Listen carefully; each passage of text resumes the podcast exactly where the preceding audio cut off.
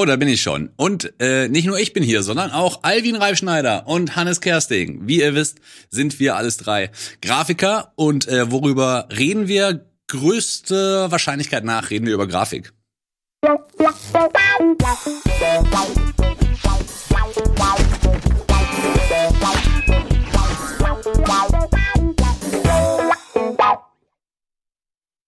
Hallihallo, da sind wir wieder nach dem Intro. Kommen die Gesichter. Das ist mein Gesicht, Benjamin Koch. Dort ist Alvin Reifschneider. Ich habe nicht mehr vorbereitet als Anmoderation. ähm, dort ist Hannes Kersting heute mit Roboterstimme aus dem Homeoffice. Ähm, wie geht es euch? Sage Hallo. geht es euch denn gut? So fängt man Diskussion an. Och, ja, ja, ein schönes Wochenende gehabt. Ein bisschen müde, es ist halt noch früh. Und mhm. dir, Ben? Ach, ganz gut, ja. Der Montagmorgen ist ja oft nicht der beste Morgen der Woche, sage ich mal. Aber ähm, mir geht's eigentlich ziemlich gut. Ich habe einen riesengroßen Spaziergang gemacht gestern. Oh. Und ich fühle mich auch fit. Ich glaube, ich habe schon um 10 Uhr gepennt gestern Abend. Beneide dich, beneide dich. Und Wieso? dir, Hannes? Ja, also ich bin natürlich schon wieder seit 7 Uhr wach, äh, musste meine ja, also musste mich ein bisschen kurz um Kinnings kümmern und arbeite seitdem fleißig und dann kam auf einmal die Erinnerung, dass der Almost Daily angesetzt ist äh, und da kam dann der Stress so, oh, äh, wir müssen meinen beschissenen Sound irgendwie regeln und so, aber im Großen und Ganzen bin ich voller Tatendrang und will geile Grafik und so machen, ne? Kennt ihr ja. Ja, Montagmorgen. Da legt man immer so richtig los. äh, Johannes, woran arbeitest du denn gerade? Wir sind ja hier wegen Grafik woran ich gerade arbeite. Mhm. Ähm, wie das so ist, äh, man hat so abgeschlossene Projekte, also vor einer Woche abgeschlossen und dann kommt, flattert da immer noch mal was rein und so. Man hat das schon in unserer äh, Auftrags, womit wir arbeiten, schon auch fertig geschoben und dann kommt leider noch, sorry, das läuft nicht oder kannst du noch mal? Also ich habe für die Bundesliga, die ja jetzt heute, äh, am, nee, ich weiß gar nicht, ob Almost Daily jetzt heute ausgestrahlt wird, ist ja Quatsch. Mhm. Also Bundesliga ist ja wieder da mit neuem Design, aber jetzt zur Zeit macht der werte Redakteur, der sich darum kümmert, der Marc Lehmann, das so als Hybriden aus dem alten Design und dem neuen Design. Aber dafür habe ich nochmal, wie das so ist, man macht irgendwie ein Corner-Logo und denkt, das Studio ist zum Beispiel heller als es ist und dann ist es so dunkel und so. Kleinigkeiten. Und sonst sitze ich an einer Sache, die äh, hier und eines unserer Abteilungsziele ist, Jungs. Ich werde mich jetzt um den Sales-Baukasten, wie wir ihn genannt haben, kümmern. Das heißt, ja, ich habe eigentlich entspannte Sachen, so die alle schon so weit vorbereitet sind, die man nur noch abhaken muss. Ich habe jetzt nichts Neues oder so. Es sind so endlich fertig machen und äh, endlich irgendwann was Neues starten. Und ihr so? Alvin, was machst du denn gerade? Ja, wie man vielleicht an der Tasse erkennt, ist bei mir auf jeden Fall, stehen alle Zeichen auf Gamevasion. Da mache ich jetzt gerade mhm. die große Vorbereitung, sammle die ganzen Grafiken. sicherlich schon zu, ich würde mal sagen, 80 Prozent fertig. So die, die Hauptpackagings, die ganzen Bumper-Intros stehen halt soweit und jetzt geht's diese Woche dann ins Inhaltliche, weil wir haben ja auch noch äh, verschiedene Spiele in den, in den Sendungen mhm. teilweise und irgendwelche redaktionellen Inhalte, die halt grafisch aufgewertet werden sollen. Und der ganze Kram kommt jetzt diese Woche dran. Da freue ich mich. Stark. Ich finde es auch gut, dass wir einfach die Zeit hier nutzen, um unseren täglichen Grafiker-Call zu haben. das ist eigentlich genau das, was wir jeden Tag ja, machen. Wollen wir noch äh, Dima und Jan dazuschalten? Wir haben noch zwei Fans. ja, das stimmt. Wir werden natürlich Instinktsänger sein, wenn die das hier sehen. Ne? Also Grüße gehen raus an Dima und Jan heißen die, glaube ich. Ne? Ja, ja. ja, äh, ja. Spannend, spannend. Äh, ja, ich sitze ja natürlich an der CI gerade. Ne? Wir äh, sind ja Oh, das darf ich vielleicht alles noch gar nicht sagen, ne? Oh weia, oh weia. Hm. Äh, ja, du machst Sachen, die hübsch aussehen für den Sender. Komm ja, genau. Ich bin äh, in der Abteilung äh, Forschung und Entwicklung gerade. Ich gucke nach geilen Render-Settings für 3D. Das ist ganz geil, weil die letzten Wochen immer ziemlich viel äh, Formatarbeit gemacht und ziemlich viel so dieses ähm, Abspulen, was man kann, mäßige. Also viele, äh, man greift da eher auf zu, äh, so auf Methoden und auf Grafiktricks zurück, die man schon äh, öfter angewendet hat. Und bei dieser CI-Sache ist irgendwie immer das Nette, dass man da so viel rumprobieren kann und dass das Ganze äh, so ergebnisoffen ist. Deswegen. Benjamin, ähm, wofür steht denn eigentlich CI? Was, was heißt denn das eigentlich? Das nennt man ähm, Corporate Identity und wir haben uns dieses, äh, diesen Begriff genommen und haben ihn äh, fälschlicherweise immer dafür verwendet, dass wir unser Corporate Design, das eigentliche ähm, CD, äh, meinen. Also das Design unseres Senders. Und äh, die äh, die Markenidentität unserer, unseres Betriebes. Ja. Wenn wir jetzt hier so losstarten in unserem Grafikerkosmos und erstmal nur so blablabla. Und jeder, der so ein ganz normaler Mensch ist, denkt sich, können die mal ihre dumme Schnauze halten und mir erklären, was da abgeht. Äh, ja, ich meine, das ist geil, was du machst, weil du in so einer Findungsphase bist, halt dieser kreative, kreative Prozess und so. Ähm, darauf freue ich mich ja dann auch wieder, wenn ich jetzt so Sachen abgehakt habe. Und ich glaube, Alvin freut sich gerade darüber, so ein Großprojekt, was ganz lange vorgearbeitet wird, ganz viel Talks hast du ja gehabt, ganz viel Meetings. Da sitzen ja auch, also Game Vision hatten wir ja letztes Jahr, da sitzt ja nicht nur äh, Rocket Beans drauf, da sitzt ja auch Instinct und ähm, Freaks mit drauf. Das heißt, da müssen ja viele äh, Gewerke zusammenkommen und dass du jetzt halt, glaube ich, auch da sitzt und so ein bisschen, oh, endlich kann ich mal Grafik einfach machen und so Ablage, einfach so, das muss fertig da auf den Stapel, ne? Und dann irgendwie sehen, dass dieser ganze Wust, der da so auf einen wartet, endlich in diese Fertigbox kommt. Und irgendwann dann nach der Game Invasion heißt es wieder so, ah geil, neuer Auftrag. Und du hast so ein weißes Papier und kannst einfach wieder ganz von vorne anfangen und sagen, heute nehme ich rot-weiß-schwarz. der alter Grafiker-Gag, den natürlich wieder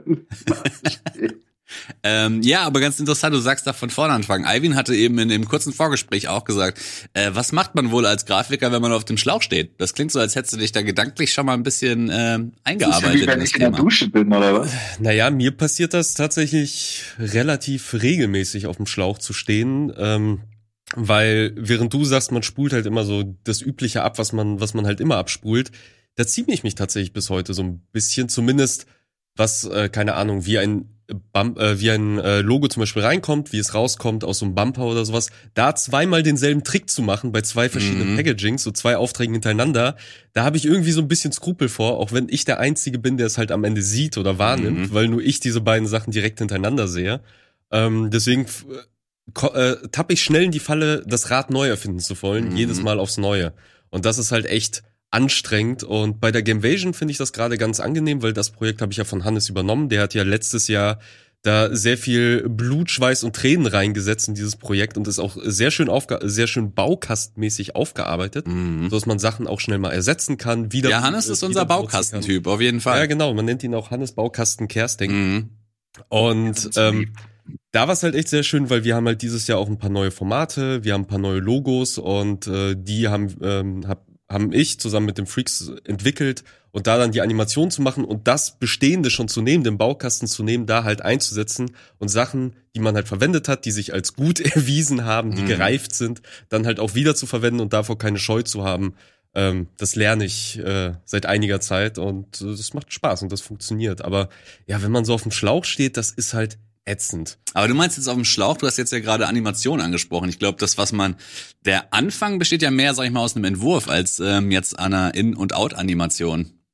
Und ja. du hast ja doch ziemlich äh, krasse organische und nice Packagings äh, schon gemacht. Du bist ja, du kommst ja mehr so vom illustratorischen her und viele deiner ähm, Showtitel sind ja häufig auch so gezeichnete Natur oder zumindest in dem Ursprung gezeichnet. Bist du nicht jemand, der auch die ersten Entwürfe tatsächlich mit digitalem ähm, Stift und Papier macht?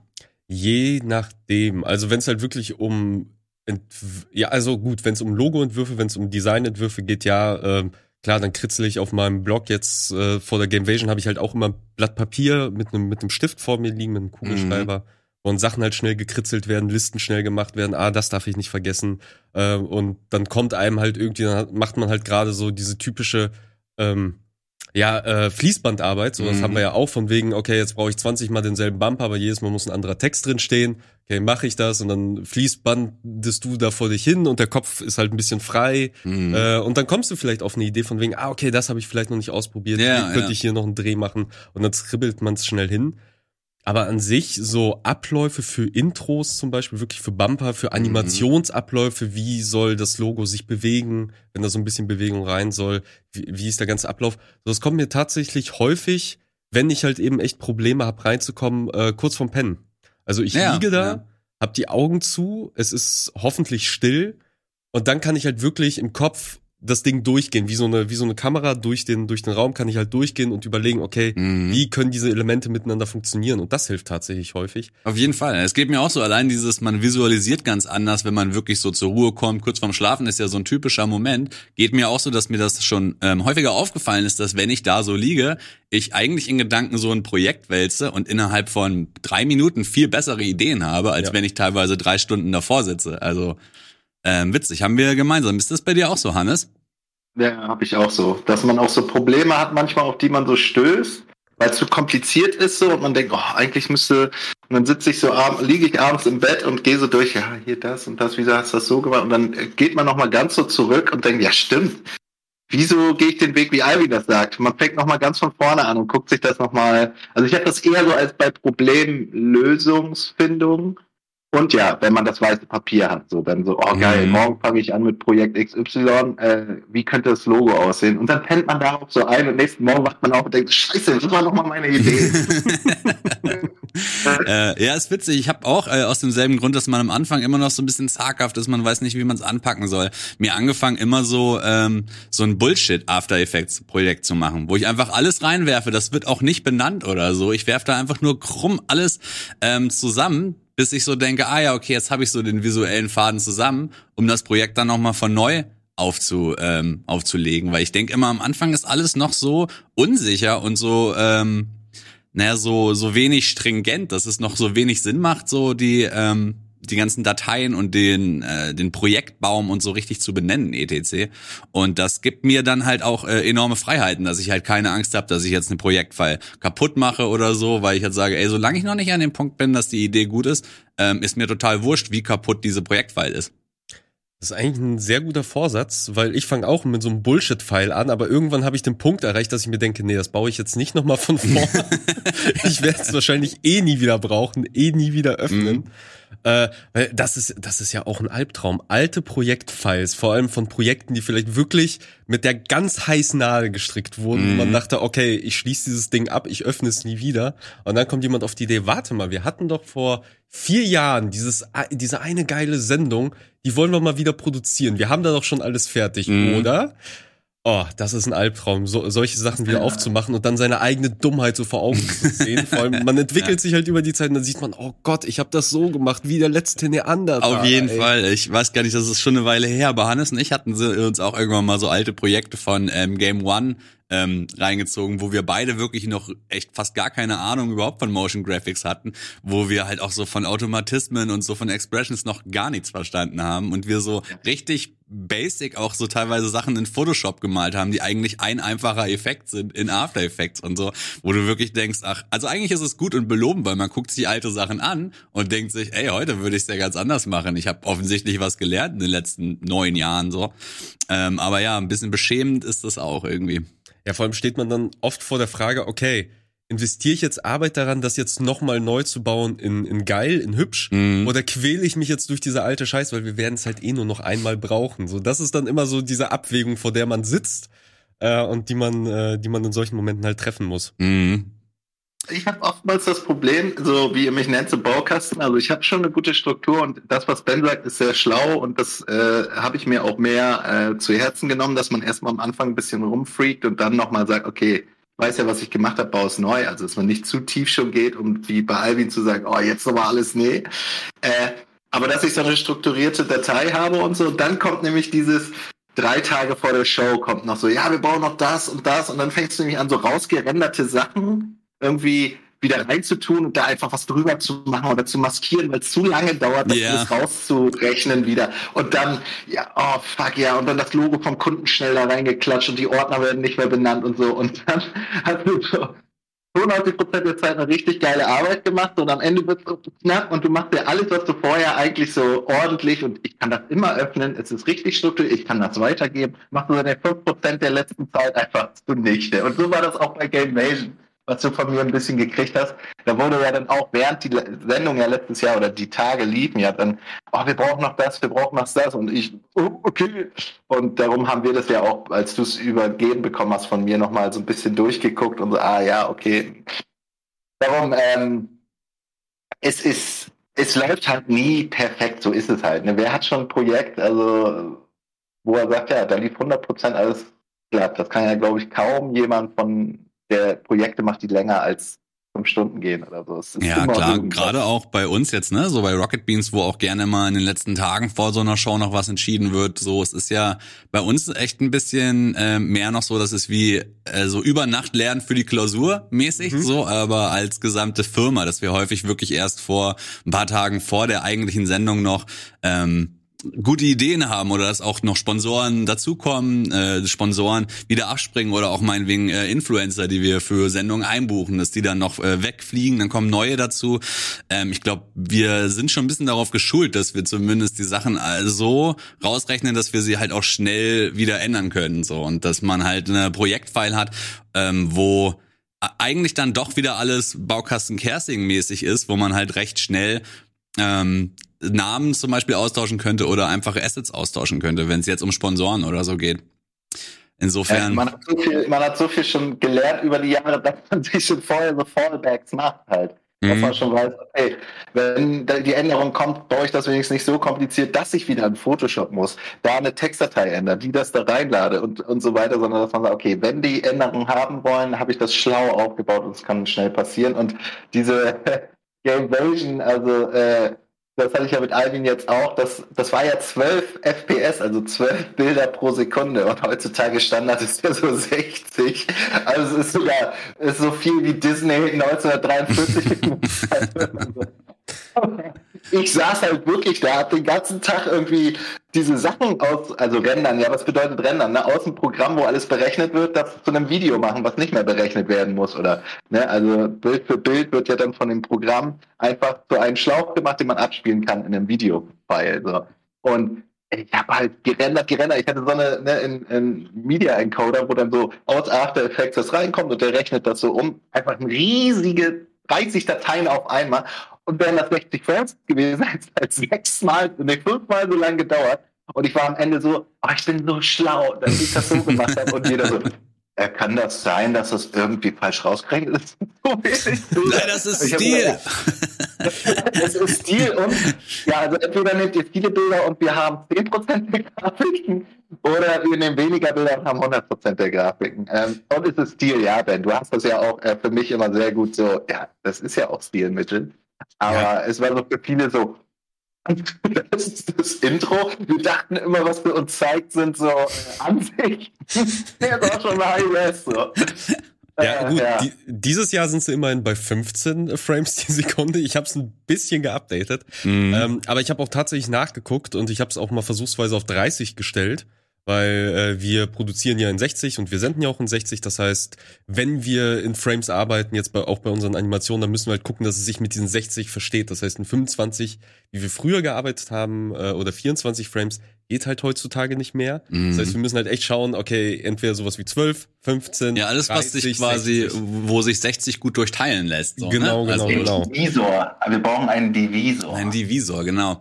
Ja, kurz um das einzuordnen, vielleicht haben die Leute jetzt gar nicht so richtig Plan, worüber wir reden. Ich glaube, das berühmteste Beispiel zum Thema Framerate ist ja ein bisschen dieses der Hobbit zum Beispiel. Äh, diese kurze ja. Zeit, wo gesagt wurde, ey, höhere Framerates, das ist die Zukunft des Kinos. Ich glaube, beim Hobbit äh, von Peter Jackson waren es 48 Frames.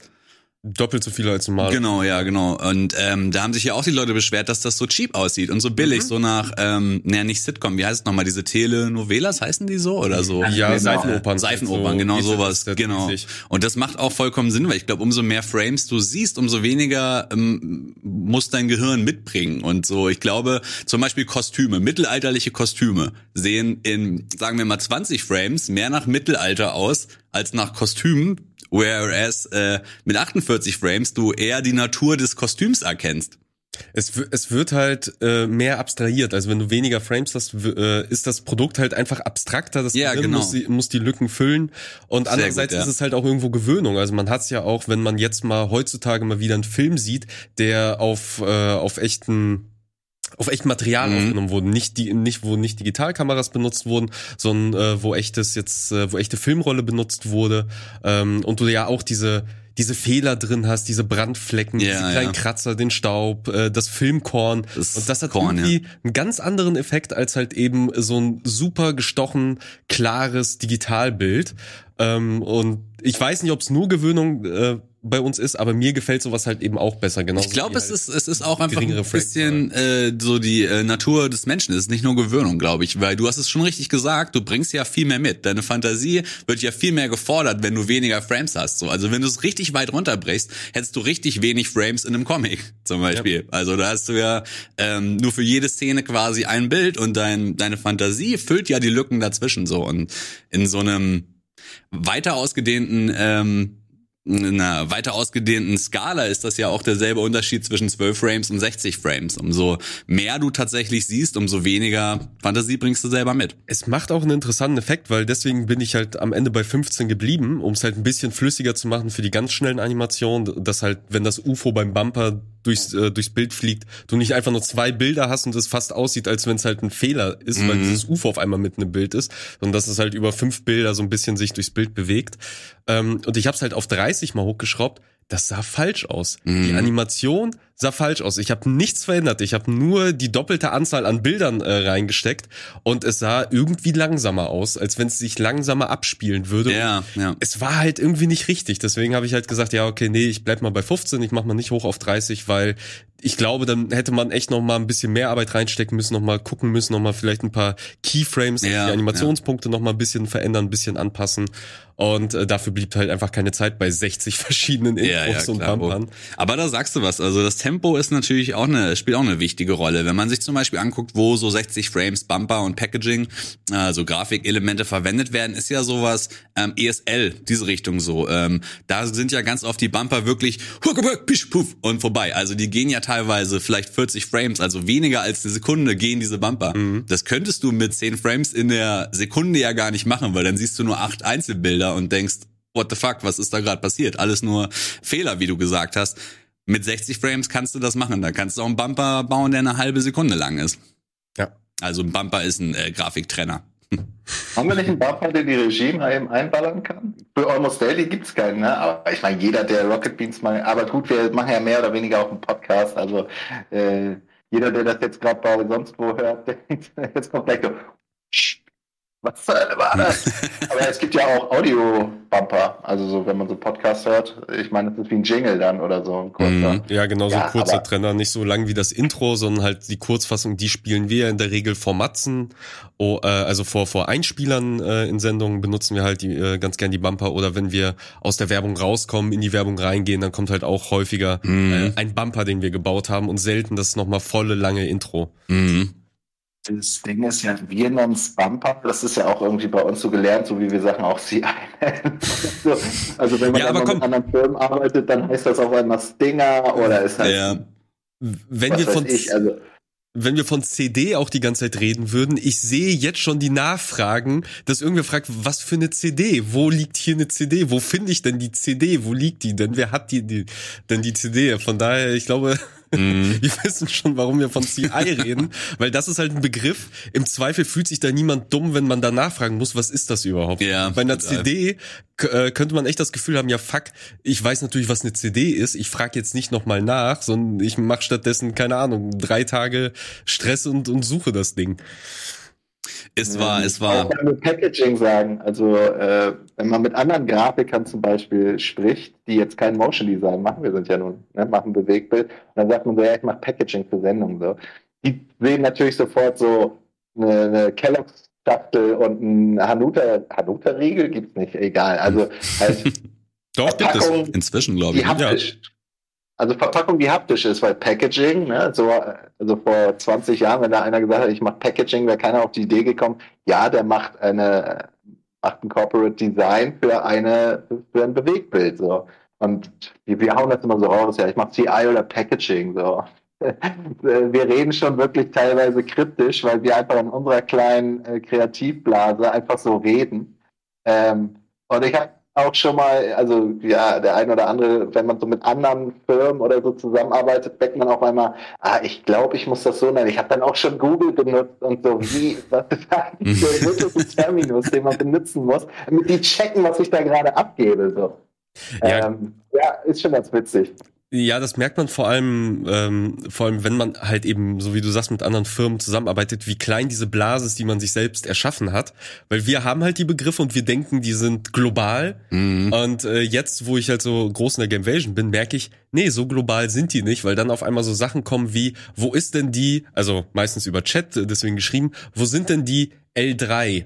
Ja, und ich denke, was ist eine L3? Ja, so, also wer hat jemals eine L3 angefragt? Ach, das ist jetzt die Lower Third, oder? Also genau. jetzt habe ich gerade mitgebracht. Also die Bauchbinde also, ja, die unten, die, Bauchbinde, die eingeblendet wird, wo halt dann irgendwelcher Text oder irgendwelche Infosachen stehen. Aber das mit L3 abzukürzen, also das war auch echt ein lustiger Nachmittag, wo ich da saß und dachte, was ist eine L3? Und frage ich jetzt wie ein Idiot nach? Ja, ich habe halt wie ein Idiot nachgefragt und dann wurde es halt auch erklärt. Habt ihr nicht auch damit angefangen, irgendwann, wenn man mit Kundendesigns abspricht, dass man ähm, als aller allererstes erstmal eine Ansicht drüber schickt, wo einem, wo, sag ich mal, alle Elemente dieser, dieses Grafikdesigns drinne vorkommen wo man halt sagt, okay, das eine ist der Opener beziehungsweise Intro etc. und immer unten links oder irgendwo im Bild steht, das ist der Opener.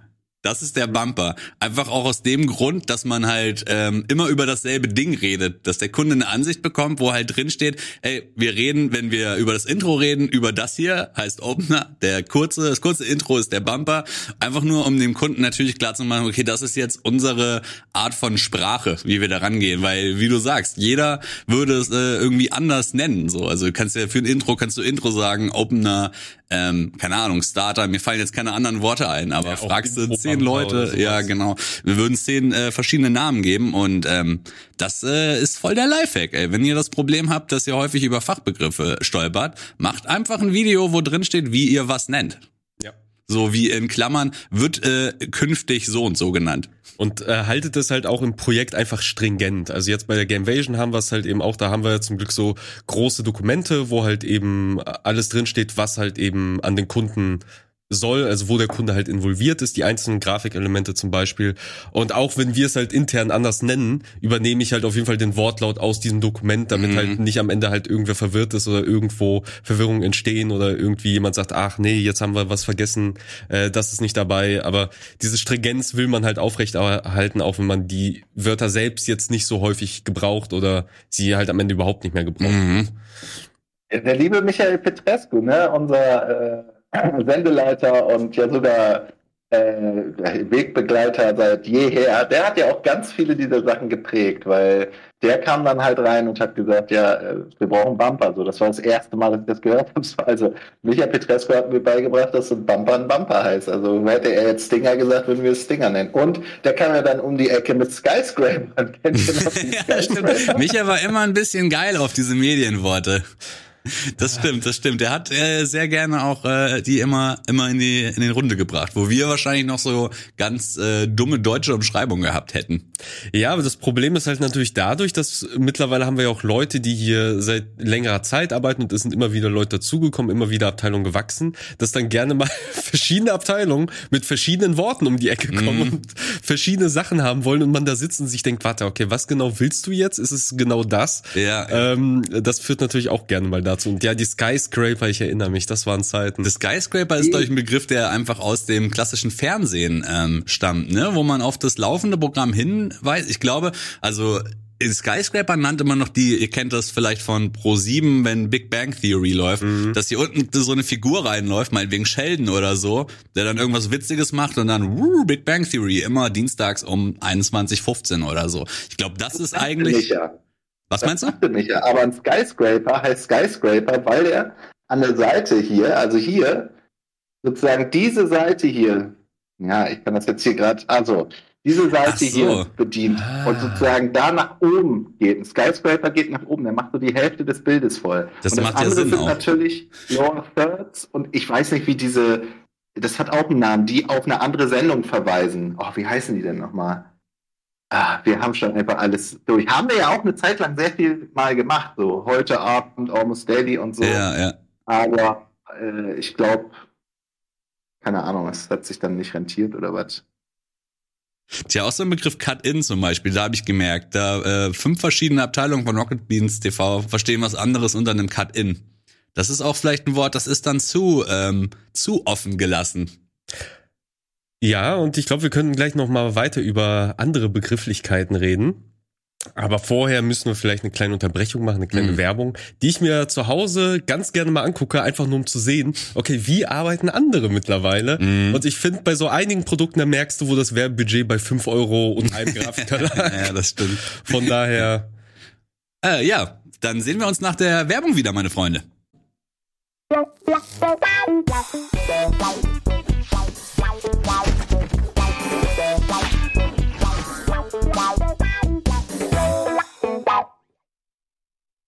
Hallo und willkommen zurück zu Almost Daily mit euren Lieblingsgrafikern Alvin Reifschneider und Hannes Kersting aus dem Homeoffice heute in der Roboter-Variante. Äh, wir haben uns überlegt, äh, wir gehen noch mal ein, zwei Meter zurück und reden darüber, wo kommt denn eigentlich ähm, Inspiration her für Grafikarbeit? Denn wie ihr alle wissen, Grafikarbeit ist oft auch sehr kreative, visuelle, schaffende Arbeit. Und ähm, da frage ich einfach mal Alvin, wo kommt deine Inspiration her? Ja, meistens tatsächlich aus den, ja, aus den Sachen, die man halt so konsumiert, die man, die man halt so guckt, äh, verschiedenste Quellen. Ich habe jetzt in der, in der langen Homeoffice-Zeit ähm, dann doch irgendwie meine, oder was heißt hier, meine Leidenschaft wiederentdeckt. Also Animationsfilme zum Beispiel, Animationsserien äh, fand ich ja schon immer cool.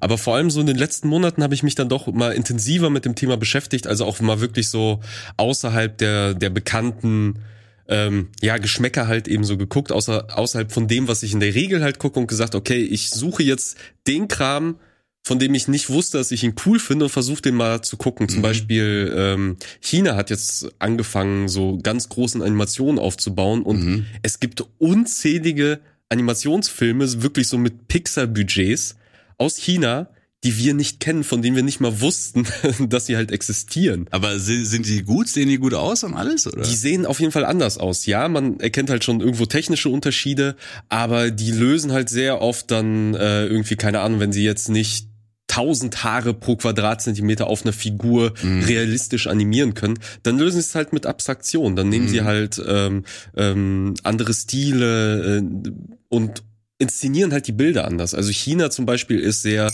das merkt man ja auch in deren normalen Filmen, in den Re Realfilmen, ist halt Bombast. Du hast mhm. Größe, du hast halt oft Figuren, die äh, halt normal große Menschen sind, aber neben etwas stehen, was halt hochhausgroß ist und mhm. die Kamera fängt das ein und inszeniert und du hast dann zwei Hochhäuser, die miteinander kämpfen und alles ist gewaltig und monumental, denn es geht um mhm. die Götter, die wieder mal böse sind auf die Menschen und sowas. Und das sind halt so Bilder und Eindrücke, ähm, die wir so mit unseren westlichen Sachen halt eher selten sehen oder mhm. halt eben nicht kennen.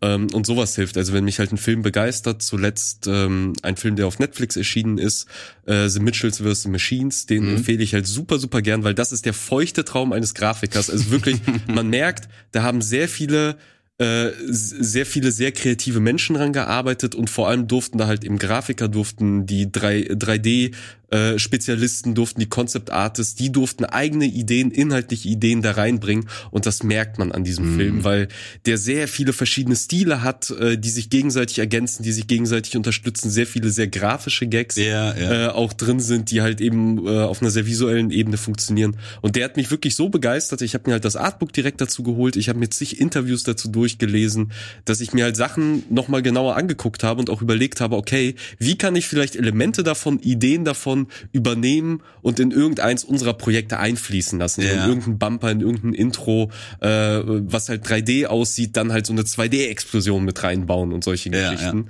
Ja. Ähm, und das sind halt so meine Hauptinspirationsquellen. Halt dann wirklich Artbooks zu Filmen, die ich gut finde. Ähm, ja, Werbung halt eben auch. Ich gucke mm. mir auch gern Konkurrenz halt an, so am Wochenende einfach mal so Werbung laufen lassen. oder vielleicht mal hier oder da irgendeine Show. Und einfach mal gucken, wie machen es die Großen denn? So Bumper oder, oder auch Bauchbinden, wie ja. viel Mühe geben sie sich?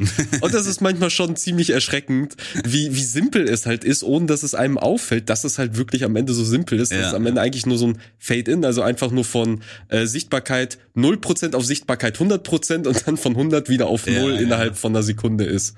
Und mehr ist es halt gar nicht. Ja, das stimmt. Ja, von ähm, Mitchells äh, versus the Machine. Ja, die Mitchells ne? gegen die Maschinen ah, ja, im genau. Deutschen. Du hast mir den ja empfohlen, ich habe mir den auch reingezogen. Und was ich da bemerkenswert äh, fand, waren diese ganzen, also verspielten Sachen, die so oben drüber waren. Dass hin und wieder mal äh, auf eine kleine Action, die jetzt in der eigentlichen 3D-Geschichte passiert ist, irgendwas noch drüber animiert wurde. Also es war so ein bisschen verschiedene Ebenen, die so oft übereinander kamen. Und ich glaube, du hattest auch so ein Beispiel genannt mit so einem Filmplakat, was eigentlich nur ganz kurz zu sehen war mhm. in dem Ding drinne. Und ja, wie du sagst, sehr kreativ, sehr, sehr verspielt auf jeden Fall.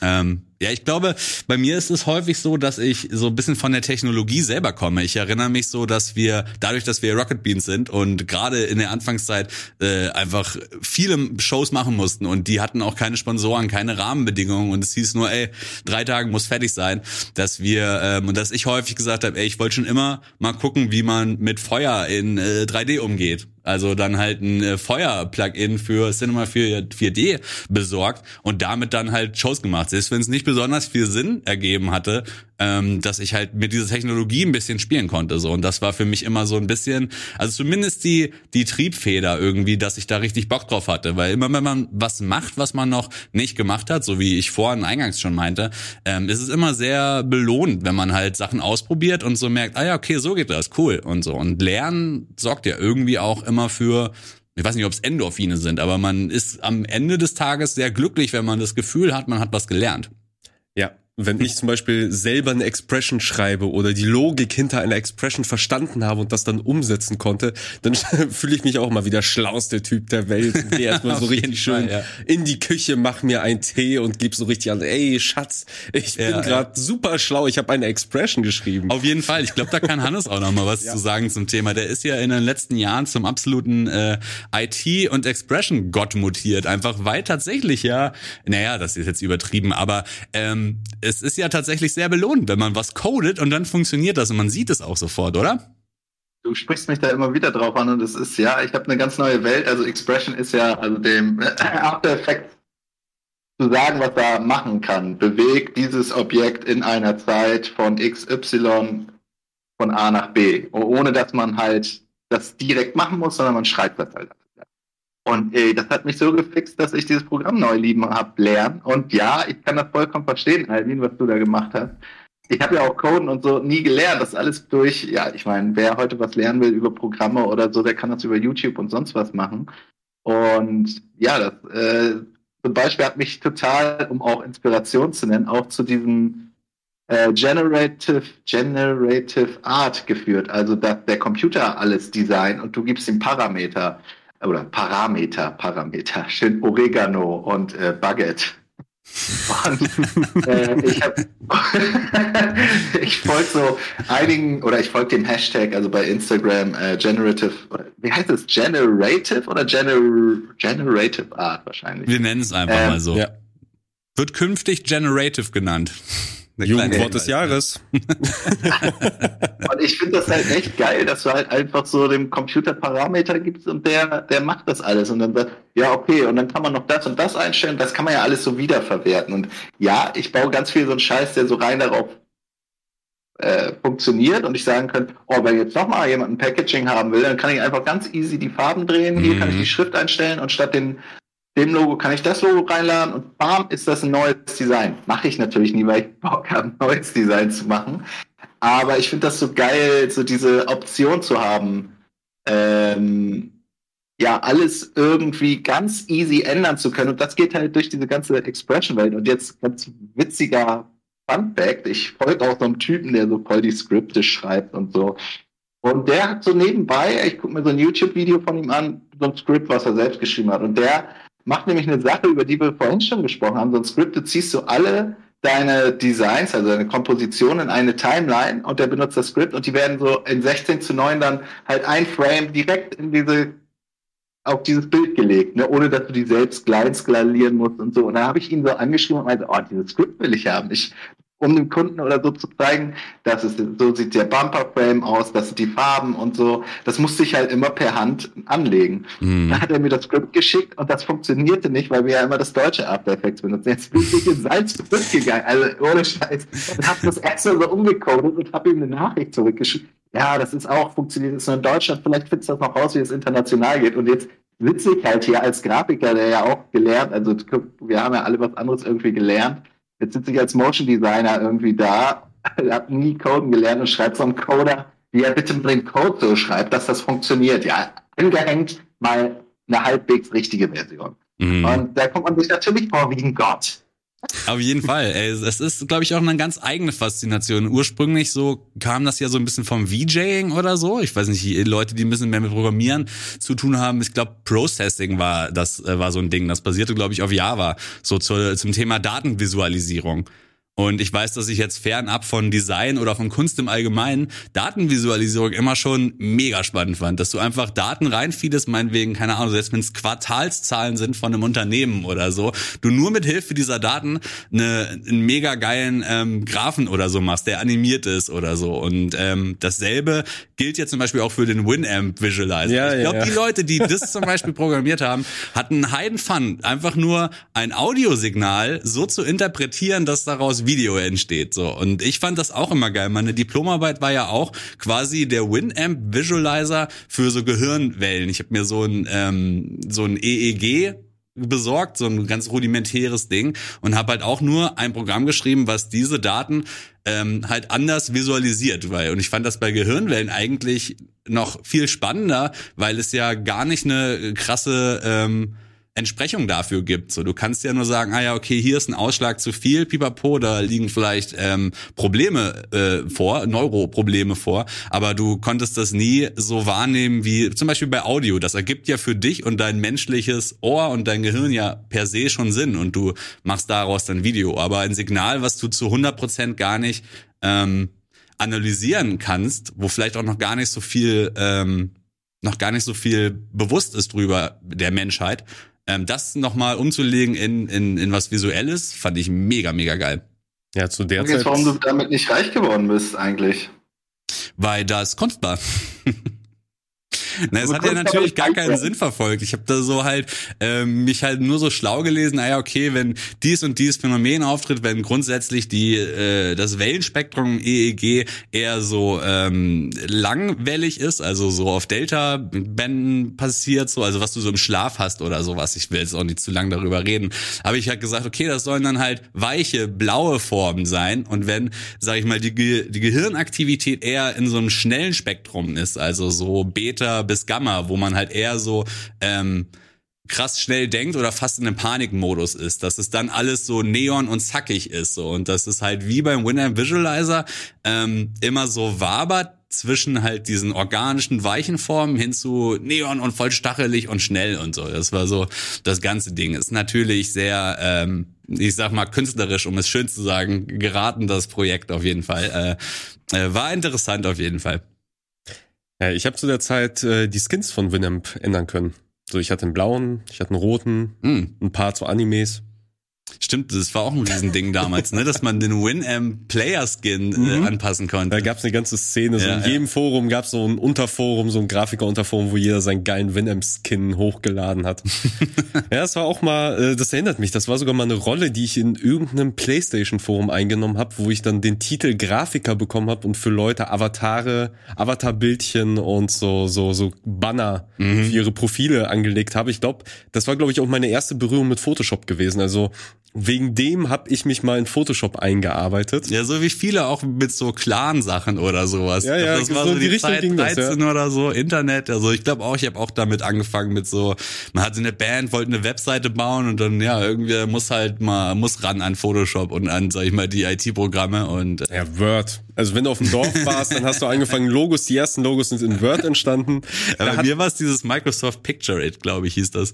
Ja, das, das hatten wir nicht. Wir hatten Word. Da, da wurde ich sogar letztens äh, äh, erst kürzlich wieder drauf angesprochen, ob es, äh, weil Word jetzt scheinbar irgendwas geändert hat mit seinem Clipart-Ding und sowas heut, heute wohl nicht mehr so einfach geht. Mhm.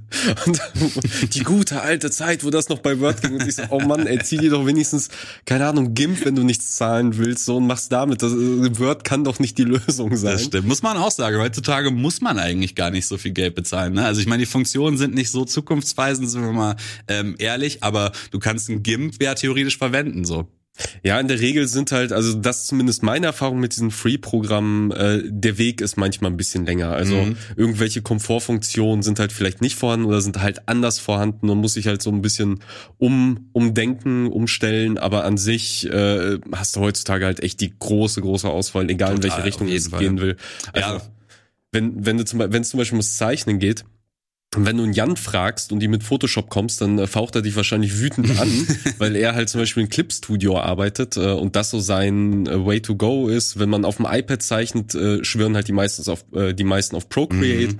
was auch ziemlich mächtig ist und ziemlich cool ist, während ich zum Beispiel mir mittlerweile angewöhnt habe, in Fresco zu arbeiten. Ähm, weil äh, das halt eben Adobe-Produkt ist und durch die Adobe Cloud ich halt eben ne, den kürzesten Weg habe, sowas in Photoshop reinzukriegen. Ja. So, ich kann es halt wirklich einfach abspeichern auf dem iPad, äh, gehe mit der Maus so äh, an meinen Rechner und dann habe ich es halt direkt da und kann da weiterarbeiten. Ähm, und deswegen habe ich mir das halt eher angewöhnt. Aber ja. an sich hat man heutzutage halt echt die Wahl und sehr coole, sehr mächtige Produkte. Auf jeden Fall. Ich glaube, du hast das äh, Essentielle eigentlich schon angesprochen, glaube ich, für jeden, der jetzt wie wir mindestens drei oder vier Programme verwendet. Also Photoshop, Illustrator, Illustrator, InDesign wahrscheinlich. Wir tun noch Animate, After Effects, Photoshop, also Premiere dazu. Und du auch in diesen Programmen, dass du halt in dein Schnittprogramm Grafiken reinlegen willst, die auch dynamisch sind, bearbeitbar sind, etc. Du sparst dir einfach natürlich dann so viel Zeit. Es ist sau viel Komfort, aber für jemanden, wie du sagst, der nur zeichnen will, äh, für den gibt es, sag ich mal, auf dem iPad natürlich äh, Lösungen. Für jemanden, ja. der auch nur Fotos ähm, bearbeiten möchte, gibt es auch andere Lösungen als Lightroom. Ich glaube, für Leute wie wir, die den ganzen Tag mit tausenden Programmen arbeiten, die auch untereinander miteinander arbeiten sollen, ähm, ist es, glaube ich, äh, mittlerweile, aber es ist so ein bisschen der einzige Weg gerade mit dieser ganzen Adobe-Schiene zu arbeiten, einfach weil es viel effizienter ist, als überall hier ein PNG zu exportieren, das dann da wieder zu importieren. Mhm. Dann musst du wieder rückwärts was ändern und pipapo. Ähm. Dabei sind wir ja noch nicht mal, dabei sind wir ja schon so alte Männer und benutzen noch nicht mal die neuesten Tools, die die ja auch haben. Ne? Also wir könnten sogar noch schlauer eigentlich arbeiten. Bloß wir sind noch so, ja, ich lade dir das dann auf den Server, dann holst du das runter und es gibt ja, also es entwickelt sich ja alles so schnell. Wir müssten eigentlich mal ein Vierteljahr Pause machen und mal so richtig uns auf alle Mann auf den Stand der Zeit bringen. Äh, aber gut, ob das jetzt auch alles immer für unsere Firma so sinnvoll ist, aber ich glaube, so riesen Produktionsstätten, wo dann irgendwie vom Drehtag irgendwie das Material ankommt und dann wird das schon mal vorgeschnitten und sowas. Ich glaube, die nutzen sowieso ganz andere Wege, als wir die jemals benutzen würden. Ähm, und ich wollte nochmal sagen, After Effects, ne? Also After Effects ist halt auch irgendwie das krasseste Programm von den allen. Also yeah. das, was wir ja immer benutzen. So, warum soll ich noch Photoshop benutzen? Warum soll ich noch Illustrator benutzen? So, das, das Sterntool gibt's auch. ja, ey, für äh, uns als Motion Designer vollkommen richtig. Also, ich glaube, wir haben auch schon mal darüber geredet, dass wir alle angefangen haben, ähm, After Effects, wenn es nicht, nicht anders geht, ähm, immer, immer After Effects verwenden und das tut's einfach für ja. viele Fälle auch ja, ich bin, also ich bin, ich glaube, Hannes hatte mich sogar fast bekehrt gehabt in die Richtung. und dann hatte ich halt irgendein Projekt, wo auf einmal Druckdaten äh, angelegt werden mussten und man auf einmal Druckdaten brauchte. Und ich glaube, das war sogar ein Projekt, was ich ursprünglich nicht angelegt habe, wo alles in After Effects war. Und dann wurde es ein bisschen stressig, weil das ist halt eben natürlich das Problem. Klar, mhm. wenn man rein in Motion arbeitet, wenn man wirklich nur für den Sender arbeitet, nur für YouTube arbeitet, nur für irgendwelche, ein Logo muss nur auf dem Thumbnail funktionieren, alles klar, kein mhm. Problem. Mhm. Sobald sowas aber dann in Druck gehen musst, so, mhm. sobald du halt irgendwie auf Druckfarben achten musst, auf die Auflösung achten musst, etwas in einer bestimmten Größe haben musst, ja, dann wird schon schwierig. So, dann äh, freut man sich dann doch, wenn man halt irgendwo eine, eine Vektordatei oder halt wenigstens eine PSD irgendwo mhm. rumliegen ja, hat, irgendeine Photoshop-Datei. Man nimmt einfach den Bildnachzeichner von Illustrator. ja, das, uh, Hammer-Tool, Hammer-Tool. Auf jeden Fall. Es gibt den Running Gag, dass ich einfach immer nur Illustrator aufgemacht habe, um Sterne, Vektorsterne zu machen und Sachen nachzuvektorisieren. Und das ist kein Gag, das ist einfach die Wahrheit. Die verdammte Wahrheit, weil ich immer noch so, ich habe ja auch so einen Asset-Ordner, also wo wir, wo ich ganz viele Daten gesammelt habe von unserer CI, von unserem Rocket Beans Standarddesign. Und da habe ich noch so ein paar, also wo so www.rocketbeans.de und so, wenn du da so ranzoomst, das ist halt einfach nur, man hätte auch einen schwarzen Kasten nehmen können und die Schrift, aber es wurde einfach so eine PNG nachvektorisiert. Das siehst du halt erst, wenn du es in einmal, also einen Meter mal 50 Zentimeter machst, aber es ist dann halt so, Fan-Style. ich muss ja auch ganz ehrlich sagen, ich schäme mich ja auch dafür, aber ich bin ja auch ein Screen- oder Motion-Designer, komme ja vom 3D und ähm, ich finde Vektordateien natürlich geil, aber ähm, ja, man kann ja auch nicht einfach alles können, denke ich irgendwie auch. Aber ich bin also, in den letzten neun Jahren auf jeden Fall besser geworden mit äh, Druckdaten. Also auch da äh, bin ich äh, bin ich jetzt nicht so dumm wie wie vor neun Jahren. Ja. Und es ist ja nun auch mal so, dass wir oftmals Sachen machen, die nur auf dem Screen passieren, ne? Und auch hier Farbechtheit. Also ja, es stimmt und das habe ich alles mal gelernt. Ich habe Druck und Aufbereitung und Brieflight und ich war in der Druckerei und habe mir das angeguckt und du, machst das ja alles, worauf du achten musst, ne? Also das ist ja ein Fachgebiet für sich, ne? Ähm, aber wenn du halt eine Datei hast, die irgendwie gedruckt wird in China am besten noch, die wollen RGB haben und dann wird das äh, hier aufgestellt in einem Licht, äh, was du nicht beeinflussen kannst. Das wird mit einer Kamera abgefilmt die du nicht beeinflussen kannst. Und das wird dann durch ein äh, H264, also irgendeinen Konverter gejagt und bei YouTube hochgeladen. So. Also da brauchst du auch keine farbechte Datei mehr, so, weil das durch so viele andere Sachen verschwälscht wird. Wenn du natürlich auf High Gloss einen Katalog für Hans Peter, der einen Wein für 800 Euro kaufen will und einen Katalog für 200 Euro sich kauft, dann bin ich dabei, dass das vielleicht das Logo farbecht sein sollte. Aber ehrlich, das ist nur, nur Grafiker geilen sich da drauf ein ab, weißt mhm. du? Natürlich, wenn auf jeder Seite das Logo mal ein bisschen gelb ist und da rot, dann sagt vielleicht jemand komisch, aber letztendlich ist das wieder so, nur wir sagen, ah, ich glaube, das ist so slightly magenta. ja, auf sowas habe ich, glaube ich, auch bisher ja, ab und zu achte ich da drauf, wenn man halt wirklich mit Kundensachen arbeitet, dann, dann achte ich schon drauf, dann schaue ich schon, dass es halt in der, in der Vorlage oder in dem Dokument, was man bekommt, wo ja genau aufgeschlüsselt ist, wie man das Logo verwenden kann, mhm. worauf man das Logo verwenden kann, welche Abstände einzuhalten sind, etc., etc. Solche Dokumente machen auf jeden Fall einen Heidenspaß, sich mit sowas auseinanderzusetzen. Äh, da achte ich auf jeden Fall schon drauf, aber jetzt bei unseren Rocket Beans Sachen, da ist mir für Druck halt echt am wichtigsten, okay, die Sachen sollen nicht absaufen. Also vor allem, wenn man mit dunklen dunklen Farben arbeitet. Mhm. Wir hatten es ja beim zweiten oder dritten, nee, ich glaube beim dritten äh, gedruckten Pen and Paper Abenteuer da hatte ich halt dieses sehr dunkle, sehr blaulastige äh, Cover gemacht. Und ich weiß gar nicht, wie oft ich das hier durch unsere schlechten Drucker durchgejagt habe, weil ich mir gesagt habe, okay, wenn die Farben auf diesem schlechten Drucker immer noch zur Geltung kommen und zumindest so die Farbabstände, mhm. so dass du die einzelnen Farben voneinander unterscheiden kannst, wenn das immer noch funktioniert, dann wird das auch der Profi-Drucker hinkriegen. Ja, ja. Und das war so mein, mein Foolproof. Okay, wenn der, wenn der Schrottdrucker das einigermaßen aufs Papier bringt, dann kriegt das der Richtige halt auch hin.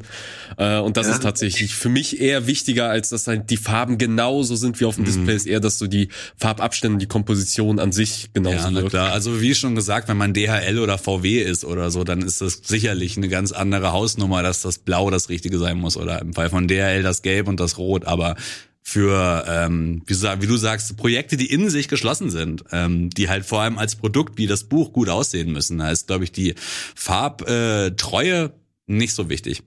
Ja.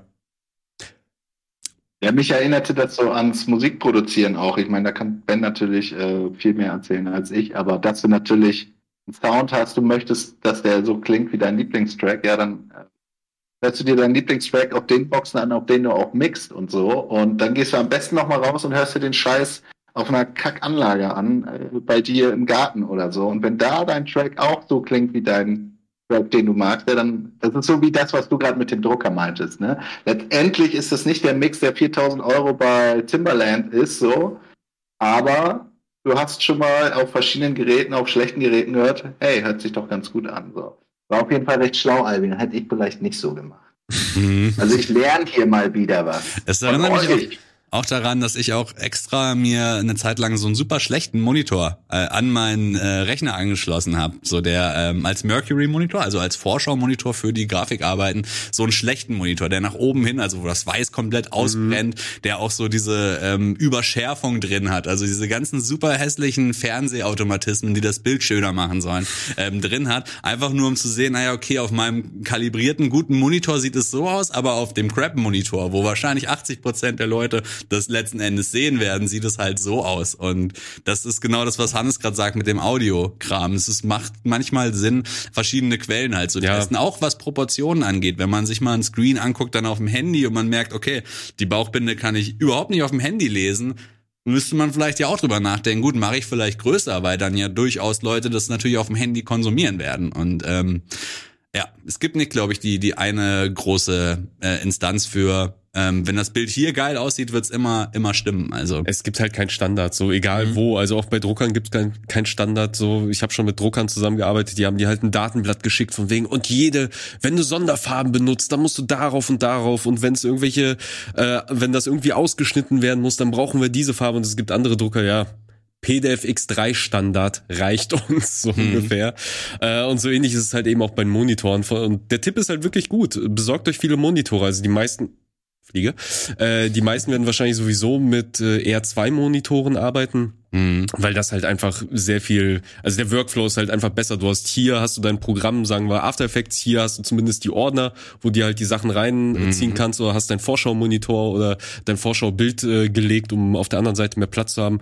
Und schaut euch die Sachen auf so vielen Monitoren wie möglich an, vor allem wenn ihr äh, im dunklen Bereich arbeitet, weil auf dem einen Monitor denkst du, okay, mhm. da sieht man nichts mehr, keine Kante, alles versinkt in schwarz. Auf dem anderen Monitor könnte es vielleicht sein, dass es doch sehr viel gräulicher ist, als ja, man denkt. Ja, ja. Und auf einmal diese ganzen Unschönheiten, die man versteckt hat, die ganzen hässlichen Kanten und das ganze hingerotzte, dann doch wieder zu sehen ist. Also wirklich, also mindestens zwei Monitore, die vielleicht so leicht unterschiedlich eingestellt sind, mhm. nochmal noch mal aufs Handy draufschmeißen. Handy mal gegenchecken. Ja. So. Ja ich schicke mir das auch öfter dann nochmal so äh, aufs Handy, um mir dann so Bauchbinden zum Beispiel genau mhm. Lower Thirds, um zu sehen, ah, ist das vielleicht zu klein?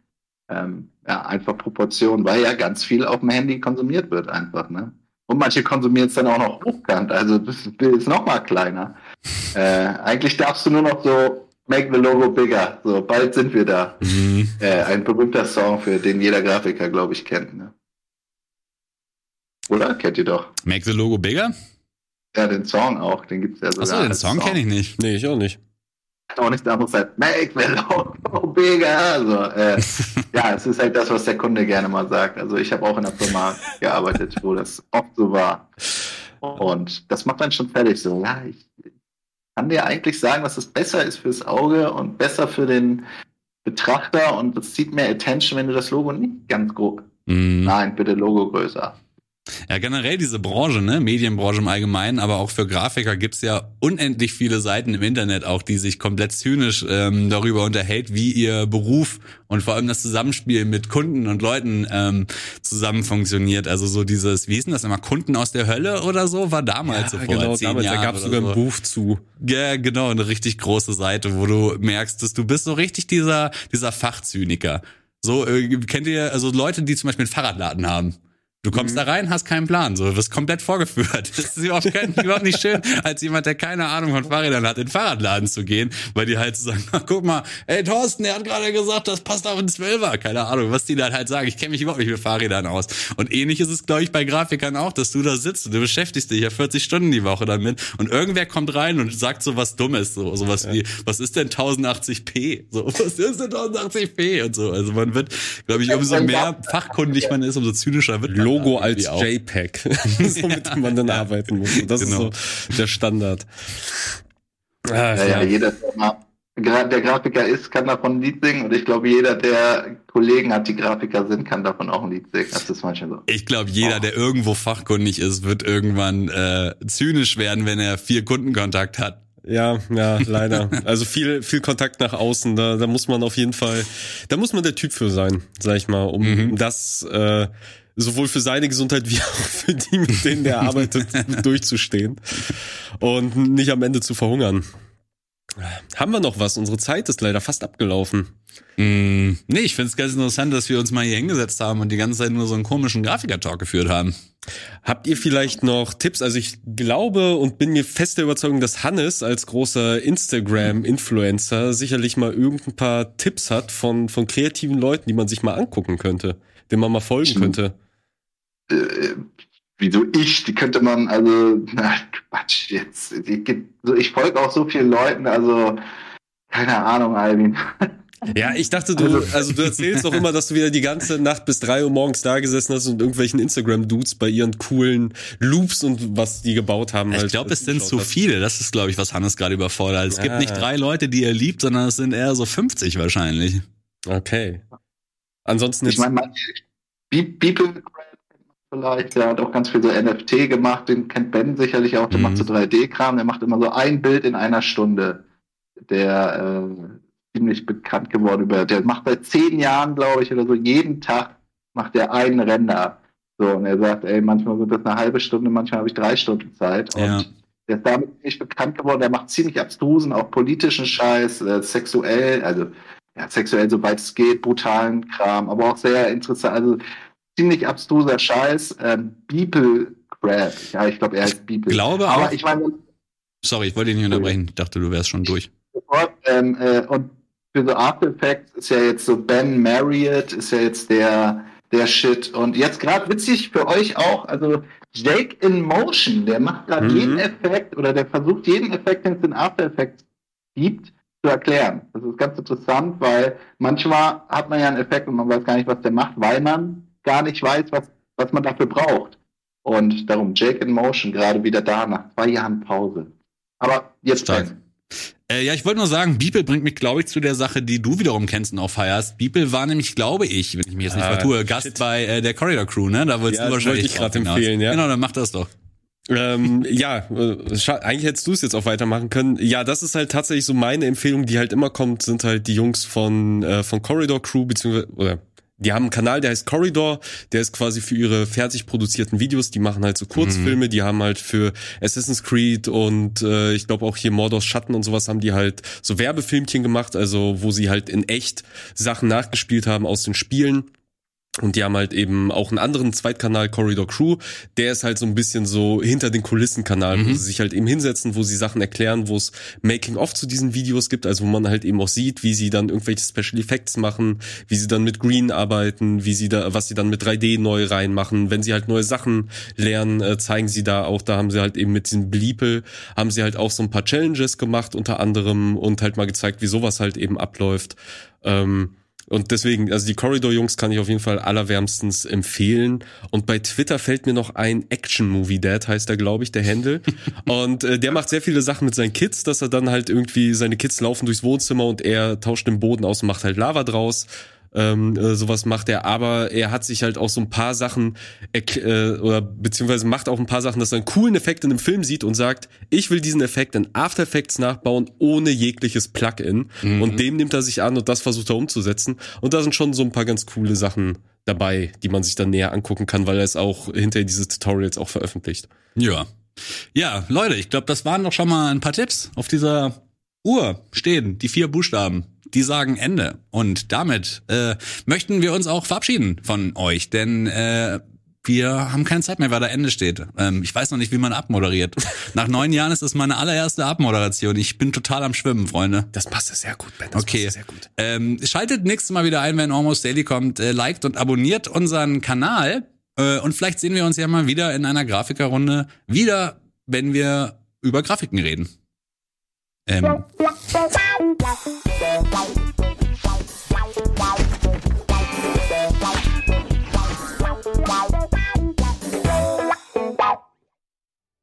Diese Sendung kannst du als Video schauen und als Podcast hören. Mehr dazu unter rbtv.to slash almostdaily.